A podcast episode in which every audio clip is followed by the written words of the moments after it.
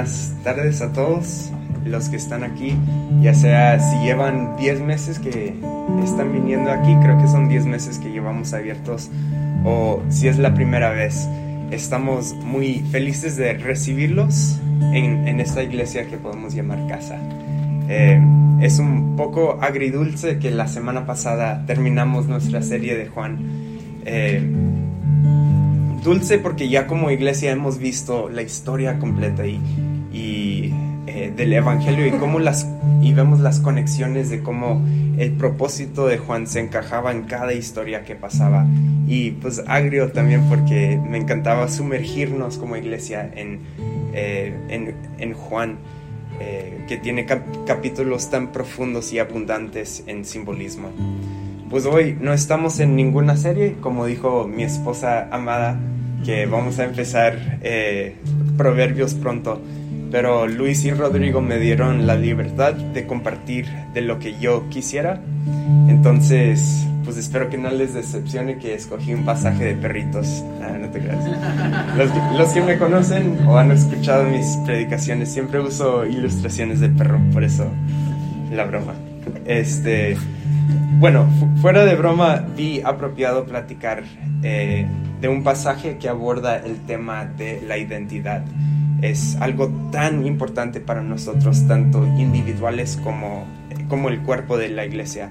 Entonces el pasaje de hoy es primero de Pedro 2, 9 al 10. Yo sé que puede parecer como poco texto comparado con eh, los capítulos largos de Juan que hemos leído juntos. Eh, pero no se engañen porque solo porque son dos versículos no significa que no hay mucho para platicar. Yo un verano yo estaba en algo que pone Campus Outreach llamado un Summer Project o un proyecto de verano y básicamente todo el verano 50 alumnos universitarios estábamos meditando y absorbiendo estos dos versículos y no acabamos de experimentar eh, experimentar la profundidad, el fin de la profundidad que tenían. Así que voy a empezar mi discurso de tres horas. Eh, nada, se crean. Eh, si, si, pueden leer el pasaje conmigo es primero de Pedro 2, 9 al 10. Pero ustedes son linaje escogido real sacerdocio, nación santa, pueblo que pertenece a Dios, para que proclamen las obras maravillosas de aquel que los llamó de las tinieblas a su luz admirable. Ustedes antes ni siquiera, ni siquiera eran pueblo, pero ahora son pueblo de Dios. Antes no habían recibido misericordia, pero ahora ya la han recibido. Esta es la palabra del Señor. Wow. Gracias a Dios por tan hermosos versículos. Esto es lo que está disponible para aquellos que están en Cristo Jesús. Eh, voy a orar y luego desmenuzaremos el pasaje juntos. Gracias Dios eh, por esta iglesia, gracias que otro domingo podemos reunirnos y eh, adorarte y, aprender de ti, de tu palabra que es viva y, poderosa y que podemos aprender quiénes somos en ti, quiénes somos a través de la cruz y, eso qué, qué significa para nuestras vidas. Te pedimos que hoy hables a pesar de mí, a través de mí y que juntos podemos aprender y seguir caminando contigo y apuntar nuestras miradas hacia ti eh, a través de este tiempo, Dios. Te, te pido que, que, hables y que te podamos escuchar. Es en el nombre de Cristo Jesús que oramos. Amén. Bueno, hay varias razones por las que quiero hablar de identidad hoy. Para empezar, la mayor, la mayor parte de mi experiencia trabajando en el ministerio, yo trabajo con un ministerio que se llama Campus Outreach, pero mi trabajo se trata muchas veces de ayudar a las personas a basar su identidad en lo que debe de ser pasado. Eh, es algo esencial para cualquier persona tener entendido quién es por qué y qué, qué significa para ellos.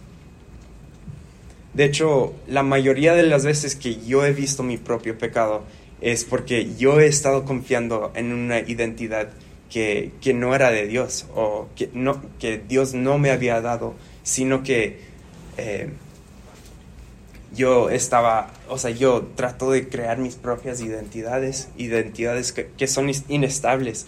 Y en esos momentos puedo ver que estoy eh, poniendo mi esperanza en algo que no debe de estar. Y sé que no solo soy yo o la gente que están a, mis alrededores, eh, pero el tema de la identidad es algo que importa en todos lados del mundo. ¿Cuántas veces hemos escuchado las frases crisis de identidad o eh, identidad de géneros? Nuestros alrededores están saturadas con conversaciones de identidad porque es, es algo que todos tenemos que contestar. ¿Quiénes somos? ¿Quién soy yo? Y más allá de la identidad individual, eh, también la iglesia debe de estar seguro, debe, de estar segura en, en, su identidad. Es de suma importancia contestar quién soy yo y también quiénes somos como la iglesia. Amigos, esto es lo hermoso. Este pasaje que, que justo leímos es la palabra divina de Dios.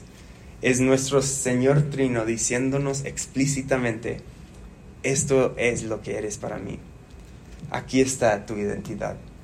Yo te, yo te diseñé, yo te formé con todas tus particularidades y yo elijo quién eres.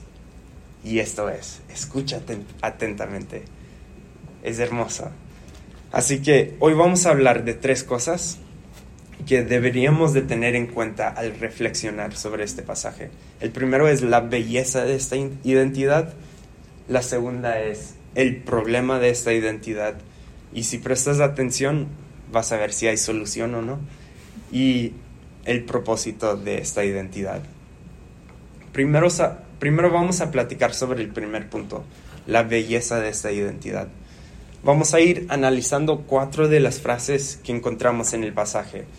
Solo nomás quiero decir que podría escoger cada frase y, llevarlo con todo un sermón, eh, pero por tiempo no puedo hacer todo esto y no es una serie como ya habíamos dicho. Entonces, eh, quiero recomendarles que no solo tomen mis palabras, pero que los lleven en sus tiempos a solas con Dios.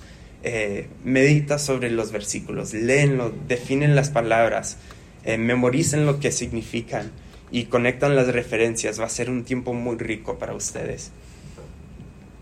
Es una identidad muy rica, abundante y viva que ha significado mucho para los creyentes de diferentes culturas en diferentes situaciones. Eh, y es, como, hemos dicho, una respuesta a la antigua pregunta, ¿quién soy yo? Por mientras repasemos cada palabra y comprendamos el peso que tienen, las eh, tienen para los originales recipientes de esta carta y cómo eso se transfiere también a nosotros. Dice el pasaje, ustedes son linaje escogido, o en otras traducciones dice pueblo elegida, elegido o raza elegida.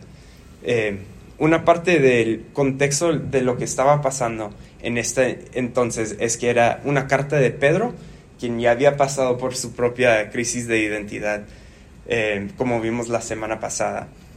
Y esta carta era para animar a la iglesia. Pero los recipientes de la carta estaban dispersos debido a la persecución. Estaban en todos diferentes lados. Estaban eran gentiles y también judíos que vivían en el Ponto, en Galacia, en Capadocia, en Asia y en Bitinia.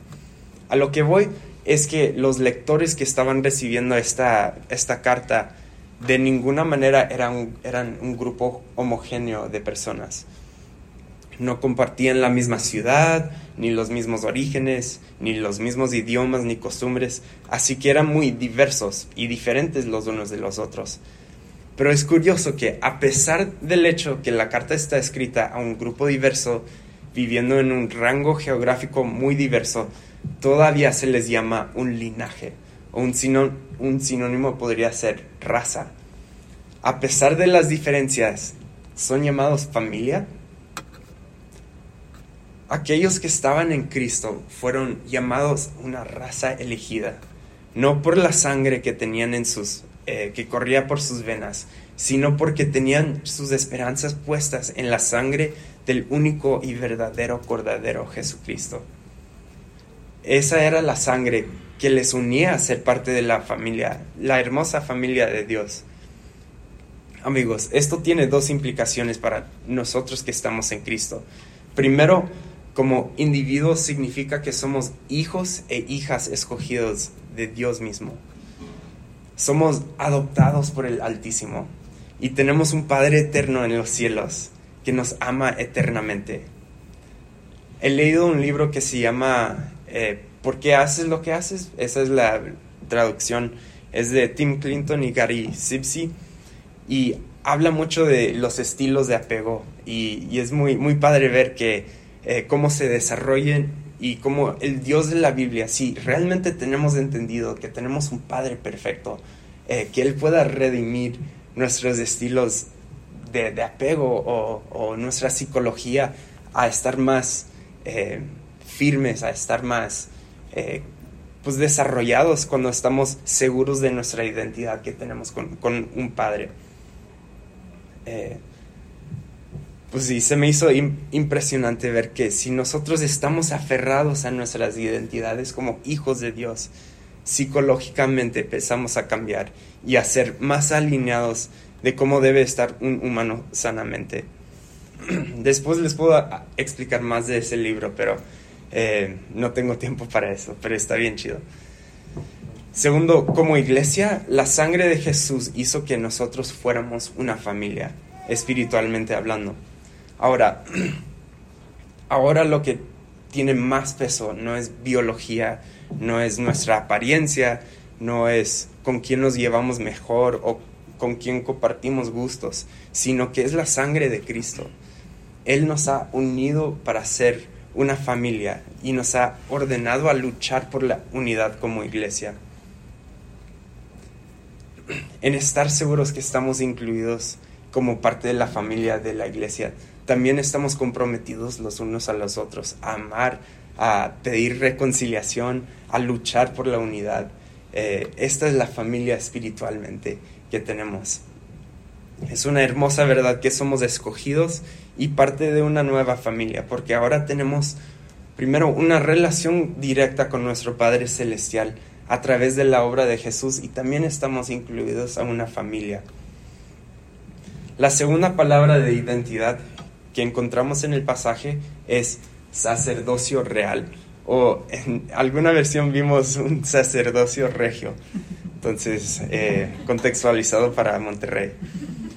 Esta es otra identidad irónica porque, dada la situación en, las, en la que se habría encontrado la audiencia original, como habíamos mencionado, los creyentes estaban dispersos por la persecución.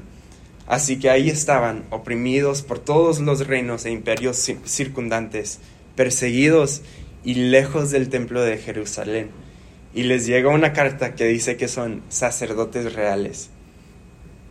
Está loco. ¿Cómo podía esta gente llamarse sacerdotes si uno no vivían en Jerusalén, donde se encuentra el templo, donde los sacerdotes hacen los deberes eh, de sacerdotales? Y si dos, muchos de ellos ni siquiera eran judíos y no tenían los, ni siquiera los requisitos básicos de ser, de entrar al templo. Y dos, ¿cómo podrían ser realeza si uno, tantos de ellos estaban siendo perseguidos por las autoridades encima de ellos? Y dos, si tantos no tenían ningún derecho a un linaje de realeza. Eso es, es impresionante, me anima mucho.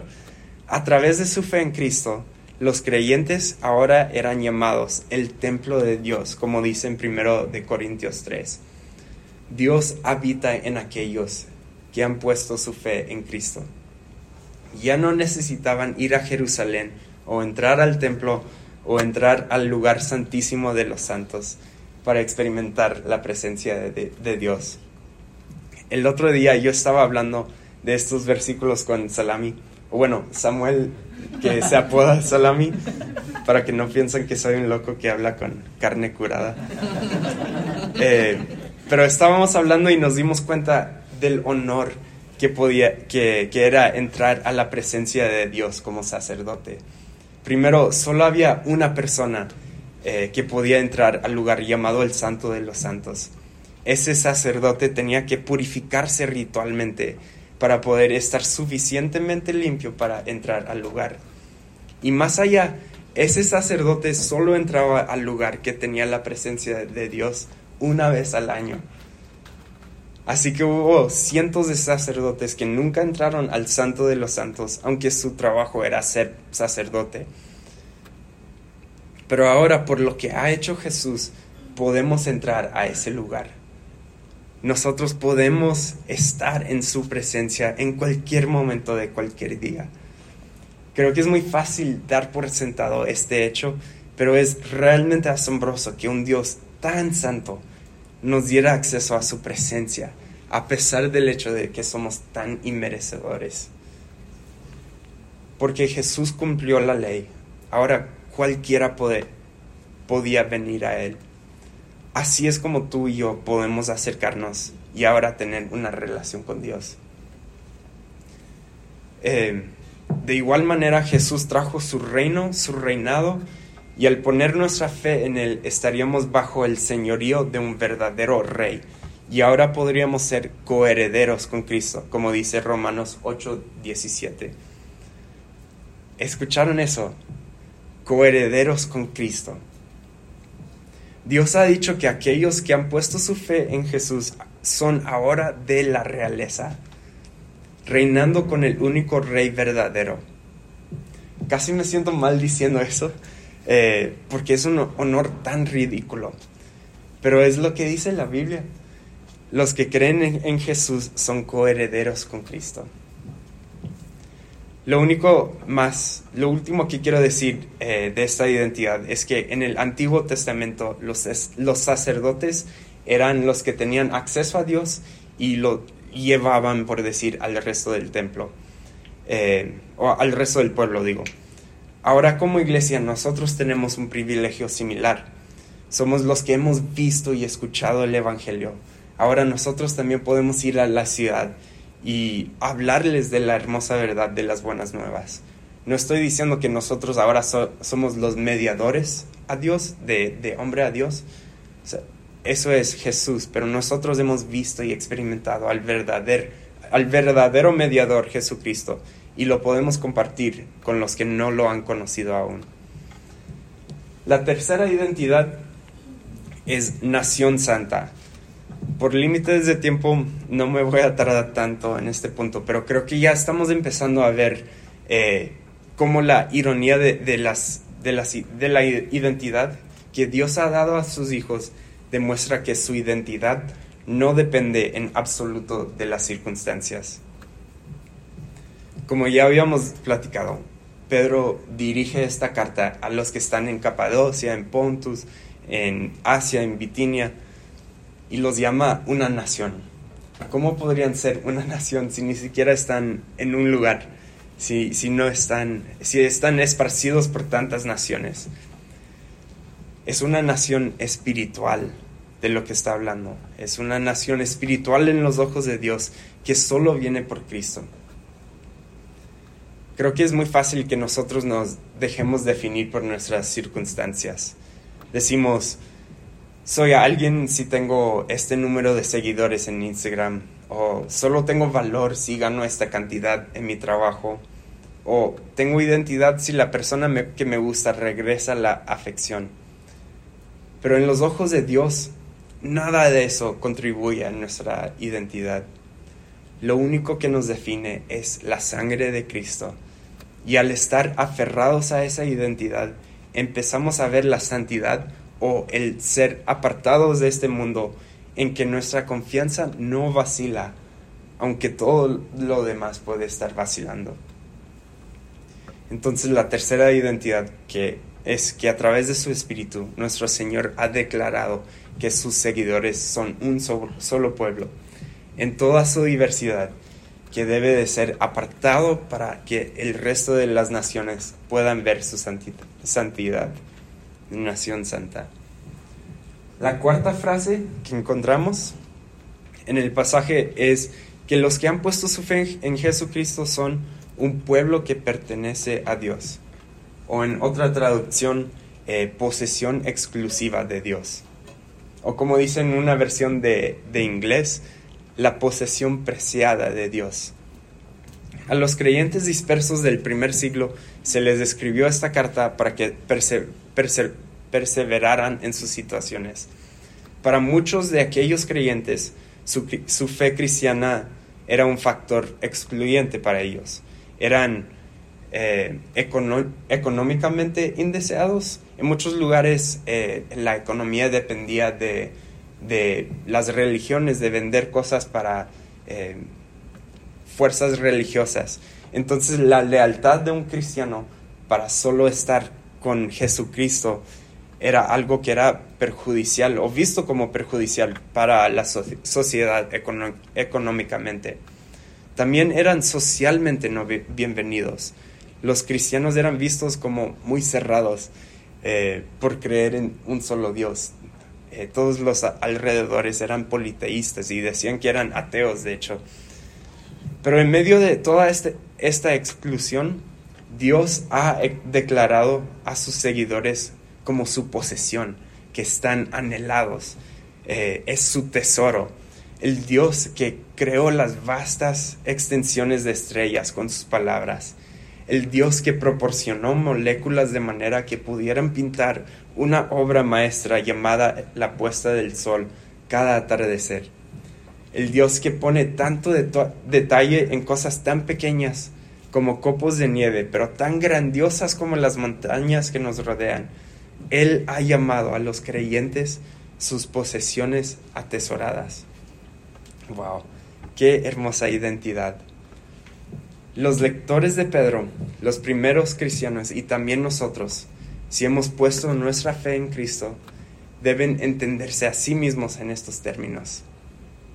Independientemente de cómo los etiquete su sociedad, nuestra cultura grita y exige que encontremos nuestra identidad en lo que hacemos, en lo que tenemos, en lo que mostramos, en lo que logramos. Pero todas esas cosas son bases frágiles. El único base sólido es Cristo. Y mira la hermosa identidad que Él da a los suyos. Santos, elegidos, reales, especiales, una familia, un sacerdocio es nuestra responsabilidad como iglesia recordarnos a nosotros mismos lo que es verdad en Cristo. Bueno, les dije que había cuatro frases de identidad, pero realmente hay cinco. Eh, y nos vamos a detener, detener, a la mitad del versículo para, para, para llegar a nuestro segundo punto. Ustedes ni siquiera eran pueblo nos lleva al problema de esta identidad. Bueno, vamos a retroceder tantito y poner este pasaje en la perspectiva histórica. En realidad, la mayoría de estas palabras no era la primera vez que se escuchaban. Eh, estas palabras fuertes de identidad se habían pronunciado antes. De hecho, actúan como un tipo de vínculo a otro pasaje de la Biblia que era muy importante en la historia judía. Era justo antes de que el Señor diera los diez mandamientos, en Éxodo 19, 4 al 8. Dios dice a los israelitas, ustedes son testigos de lo que yo hice con Egipto y de que los he traído hacia mí como sobre alas de águilas. Si ahora ustedes me, son del todo obedientes y cumplen mi pacto, será mi propiedad exclusiva, exclusiva entre todas las naciones. No sé si lo captaron. Si ahora ustedes me son del todo obedientes y cumplen mi pacto, ahora sí serán mi propiedad exclusiva. Aunque toda la tierra me pertenece, ustedes serán para mí un reino de sacerdotes y una nación santa. Ahí están las palabras que hemos explorado. Comunícales todo esto al pueblo de Israel. Moisés volvió y convocó a los jefes del pueblo para exponerles todas estas palabras que el Señor había ordenado comunicarles. Y todo el pueblo respondió a una sola voz, todo el pueblo. Cumpliremos con todo lo que el Señor nos ha ordenado. Así que Moisés llevó al Señor la respuesta del pueblo. El problema con esta identidad es que era algo condicional era algo que estaba atado a un pacto. Y el pueblo que iba a recibir esa identidad tenía que hacer una tarea para recibirla. Y esa, esa tarea sencilla era obedecer a Dios completamente y guardar su pacto. Pues adivinen qué sucedió.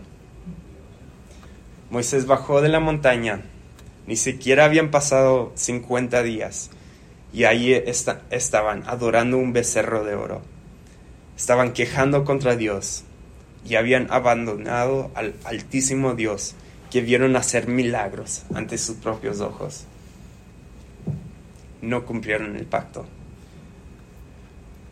Y el linaje desde Moisés hasta nosotros hoy en día está lleno de pecaminosidad y quebrantamiento. Y no creamos que solo fue culpa de ellos. Nosotros estamos igual de torcidos y corruptos como lo fueron los israelitas que rompieron al pacto. Si alguien no está de acuerdo con eso, podemos hablar después. En serio, me encantaría explicar eh, cómo todos somos pecadores. Eh, pero el problema de esta identidad es que nunca pudimos mantener nuestro lado del pacto.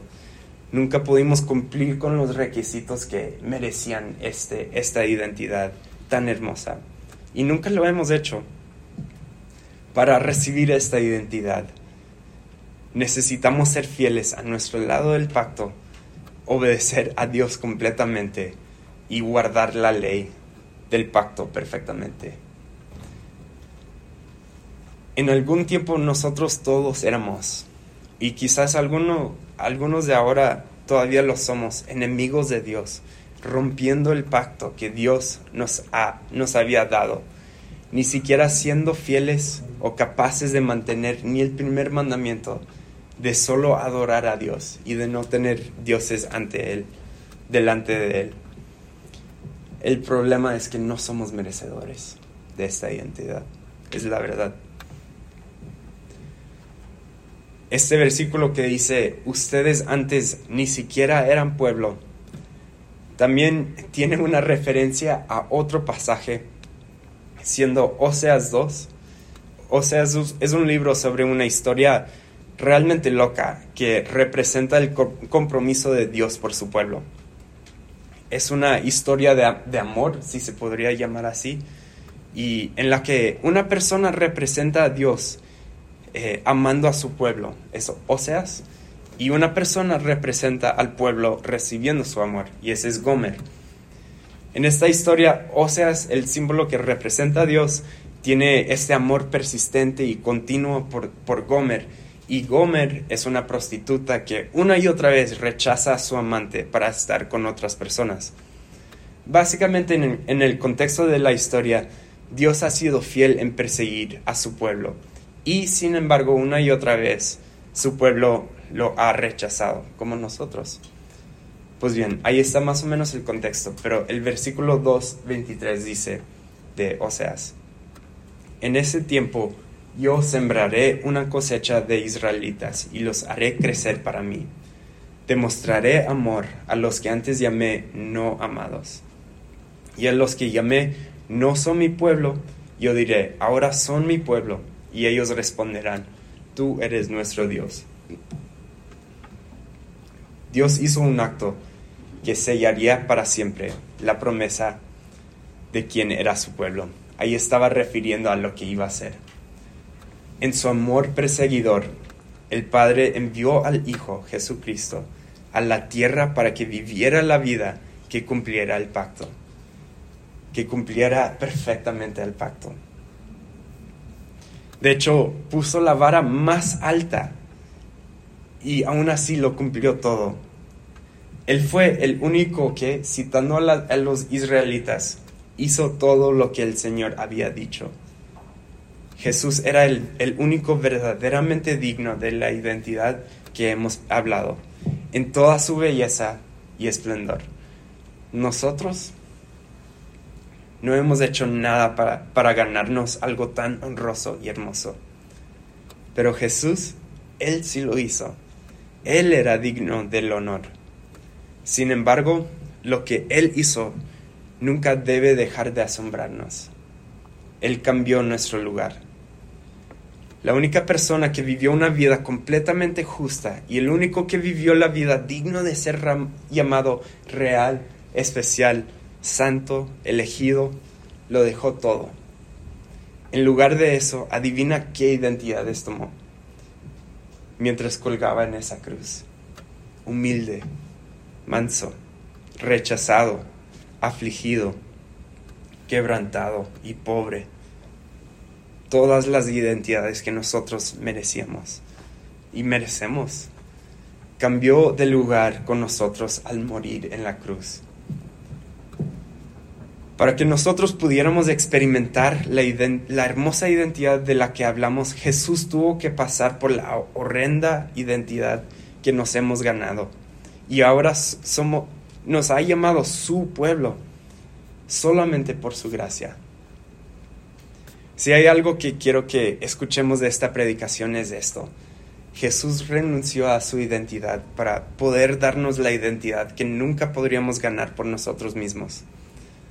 Ustedes antes ni siquiera eran pueblo, pero ahora son pueblo de Dios. Antes no habían recibido misericordia, pero ahora ya la han recibido. Dios nos ha llamado a arrepentirnos y creer estas buenas nuevas del Evangelio. Arrepentirnos no es simplemente darnos cuenta que hemos hecho algo en contra de las reglas y ya dejar de hacerlo. Arrepentirnos es ver más allá de la, acción exterior y es ver la manera en que hemos torcido la identidad que Dios nos ha dado, nos que ha puesto sobre nosotros y ver cómo hemos tratado de recrearla según nuestras propias ideas. Es encontrar el pecado del corazón y darnos cuenta de que Dios nos ha amado y redimido con su compromiso de ver que su gloria se ha expresado. Les voy a dar un ejemplo. En mi vida eh, yo tengo una tendencia de hacerme un gruñón depresivo cuando me doy cuenta de que no tengo el control. Me pongo a la defensiva, me pongo todo difícil y frustrado. Probablemente Paloma, mi esposa amada, te podría contar más. Eh, pero yo podría decir, ven, la próxima vez simplemente no te pongas a la defensiva o no te, no te enojes. Y tal vez sí funcionaría, tal vez no. Pero eso es, no es verdadero arrepentimiento. La frustración del corazón sigue ocurriendo y la próxima vez el pecado puede ser algo diferente. O sea, el pecado que ya existe en el corazón puede expresarse diferente tal vez. Eh, puede ser que no me pongo a la defensiva, pero me pondría a comer en excesivo. O, no sé, tomar de más alcohol.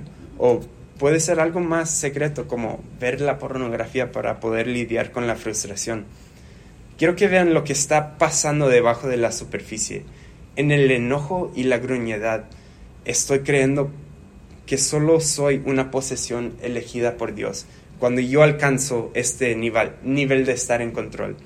La realeza de esta identidad podría venir de mí siendo rey sobre mis situaciones.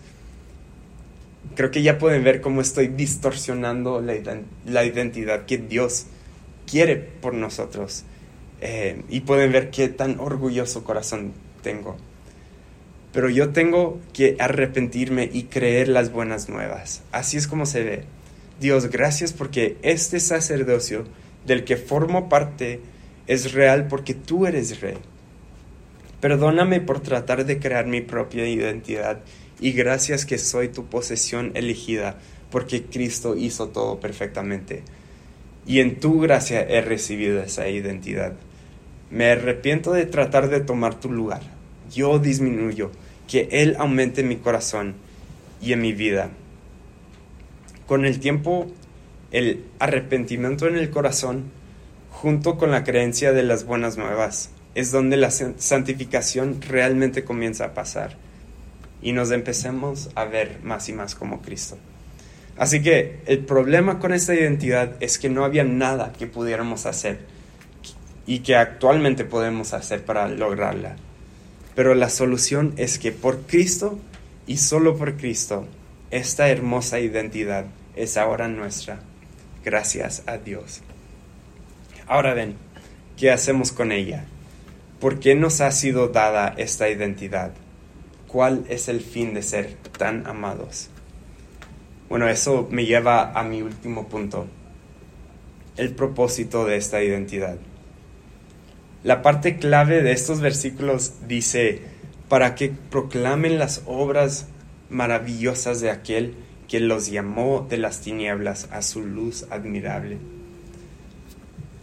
¿Pueden ver a dónde nos lleva todo esto? El propósito es la adoración de Dios. Amigos, siento que siempre digo esto, pero si este universo tiene un creador, si las estrellas y el mundo y las hormigas y los perritos y las abejas tienen un creador, los creó todo con un propósito. Y ese propósito está explícito en la Biblia. El propósito de este universo es que Dios se glorifique. Es que las obras maravillosas de Dios pueden ser proclamadas con toda la expresión de adoración posible. El fin de todo lo que vivimos es que Dios pueda ser exaltado y que Él pueda recibir las proclamaciones de adoración que solo Él merece. Hay una cita de John Piper que capta un poco de esto. Dice, creo que está ahí. Dios es el único ser para, para el que la autoexaltación es el acto más amoroso, porque está exaltando para nosotros lo único que puede satisfacernos plenamente y para siempre. Si nos exaltamos a nosotros mismos, no estamos amando, porque distraemos a las personas de la única persona que puede hacerlas gozosas para siempre, Dios. Pero si Dios se exalta a sí mismo, llama la atención sobre el único ser que puede hacernos gozosos para siempre, Él mismo. No es un ególatra, es un Dios infinitamente glorioso, que todo lo satisface y que nos ofrece una alegría eterna y suprema en sí mismo. Dios nos ha creado con el propósito de que expresemos y experimentemos plenamente su exaltación. Y yo propondría que esto tiene dos aspectos. Tiene el, aspecto interno y tiene el aspecto externo. O en, otros, en otras palabras, tiene profundidad y tiene amplitud. Creo que con más y más que he caminado con Cristo, más y más veo que Dios está igual de comprometido de tanto de que Él tenga más y más señoría, señorío sobre nuestros corazones, sobre nuestras vidas, sobre nuestras decisiones, tanto de que su reino extienda sobre toda la tierra. Él quiere adoración que es profunda e íntima y también quiere que muchas personas, quiere adoración de muchas personas, eh, para que ellos puedan experimentar también el gozo de estar en un estado de adoración eh, íntimo. Quiero que aprovechen que estamos hablando de la adoración para introspectar sus corazones. ¿Qué están proclamando con sus vidas? Las decisiones que toman, cómo pasan su tiempo libre, las cosas en que piensan cuando están aburridos, ¿qué está siendo proclamado en esos momentos? Piénsenlo. ¿Están proclamando las maravillas de Dios o están tratando de proclamar falsamente como nosotros somos merecedores de la adoración.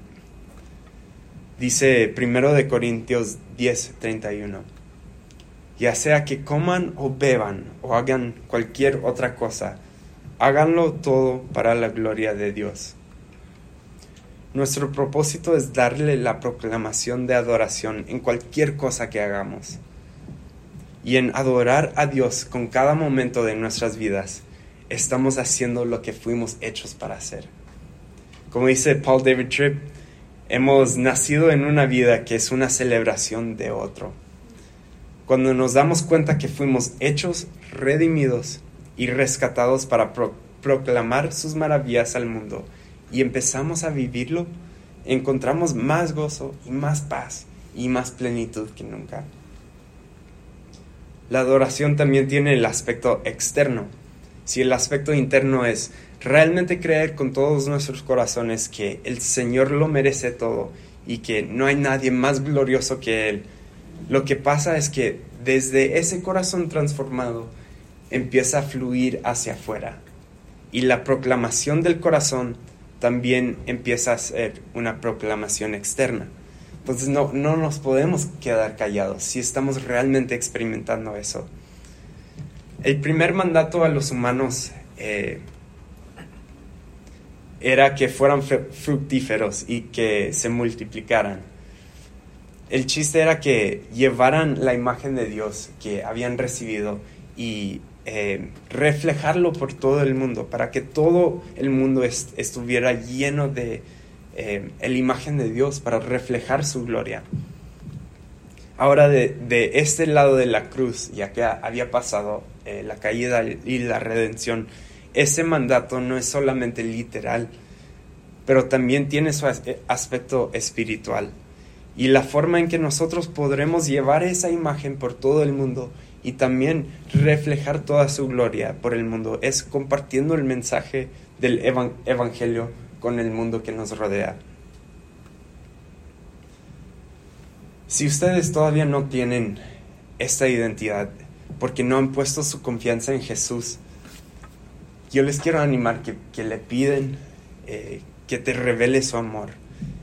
Empieza a leer la Biblia con, con el fin de conocerlo. Estoy seguro que vas a ver la profundidad del amor que tiene por ti y la intimidad inagotable que puedes tener en su presencia. Y si tú ya tienes esta esperanza, pues trata de ser intencional con alguien que, no, lo, no lo sepa. Eh, trata de ser intencional de cómo puedes llevar esta adoración externa a la comunidad que te rodea. Empieza a orar por tres personas. Acércate con tus amigos o tus vecinos y pídeles que, que lean la Biblia contigo. O pregúntale a alguien si había escuchado del Evangelio y si, si no lo entienden, ayúdalos a, entenderlo. Es la esperanza de la vida. El propósito de la identidad en primero de Pedro 2 es que toda esta hermosura y redención que estamos recibiendo es para que se regrese a Dios como adoración y la proclamación de su bondad. Amigos, no hay otro más digno de adoración el que nos creó y el que hemos rechazado vez tras vez. El, el, mismo que dejó toda su comunidad para rescatarnos es el que nos llama como iglesia un linaje escogido, un real sacerdocio, una nación santa y un pueblo que pertenece a Dios. Todo el universo gira a su alrededor y anuncia su esplendor y aún así nos ha visto y nos ha dado una, una esperanza inquebrantable, una identidad miles de veces más firme de lo que podríamos fabricar nosotros mismos. Aferrémonos a esta identidad, que estemos seguros en quién ha dicho que somos, solo por lo que Él ha hecho por nosotros, y entreguemos nuestros corazones a este Dios incomparable y llevemos su amor incomprensible al mundo que nos rodea. Vamos a orar. Padre eterno, gracias porque por quien eres. Gracias que eres santo y eres comprometido y eres amoroso y eh, que nos has amado a pesar de, quienes hemos sido. Gracias que en tu compromiso para amarnos, Dios, no nos dejaste fuera de tu amor, sino que desde el principio de tiempo tú tenías una, identidad por nosotros eh, que solo vendría a través de Jesús. Gracias por la obra de la cruz, que ahora dice que somos una familia, un sacerdocio, un pueblo escogido, tu posesión eh, tesorada. Y, Dios ayúdanos a arrepentirnos y, a regresar a ti cuando, cuando vemos lo que está pasando, cuando vemos que estamos tratando de llevar identidades que no son eh, la identidad real que nos has dado. Ayúdanos a estar aferrados a ti, a entender cómo nos ves y a pasar tiempo contigo eh, y, a, adorarte con todos nuestros corazones, nuestros corazones. Te pedimos que eh, podemos llevar tu amor al mundo que nos rodea, que podemos compartir con otros, que podemos ser misionales con nuestras vidas y que también podemos experimentarte en lo profundo, en lo íntimo y amarte más y más, Dios. Eh, te pedimos tu espíritu que nos ayude en todo este proceso y que podemos estar eh, dependiendo de ti en todo. Gracias Dios, te amamos. Es en el nombre de Cristo Jesús.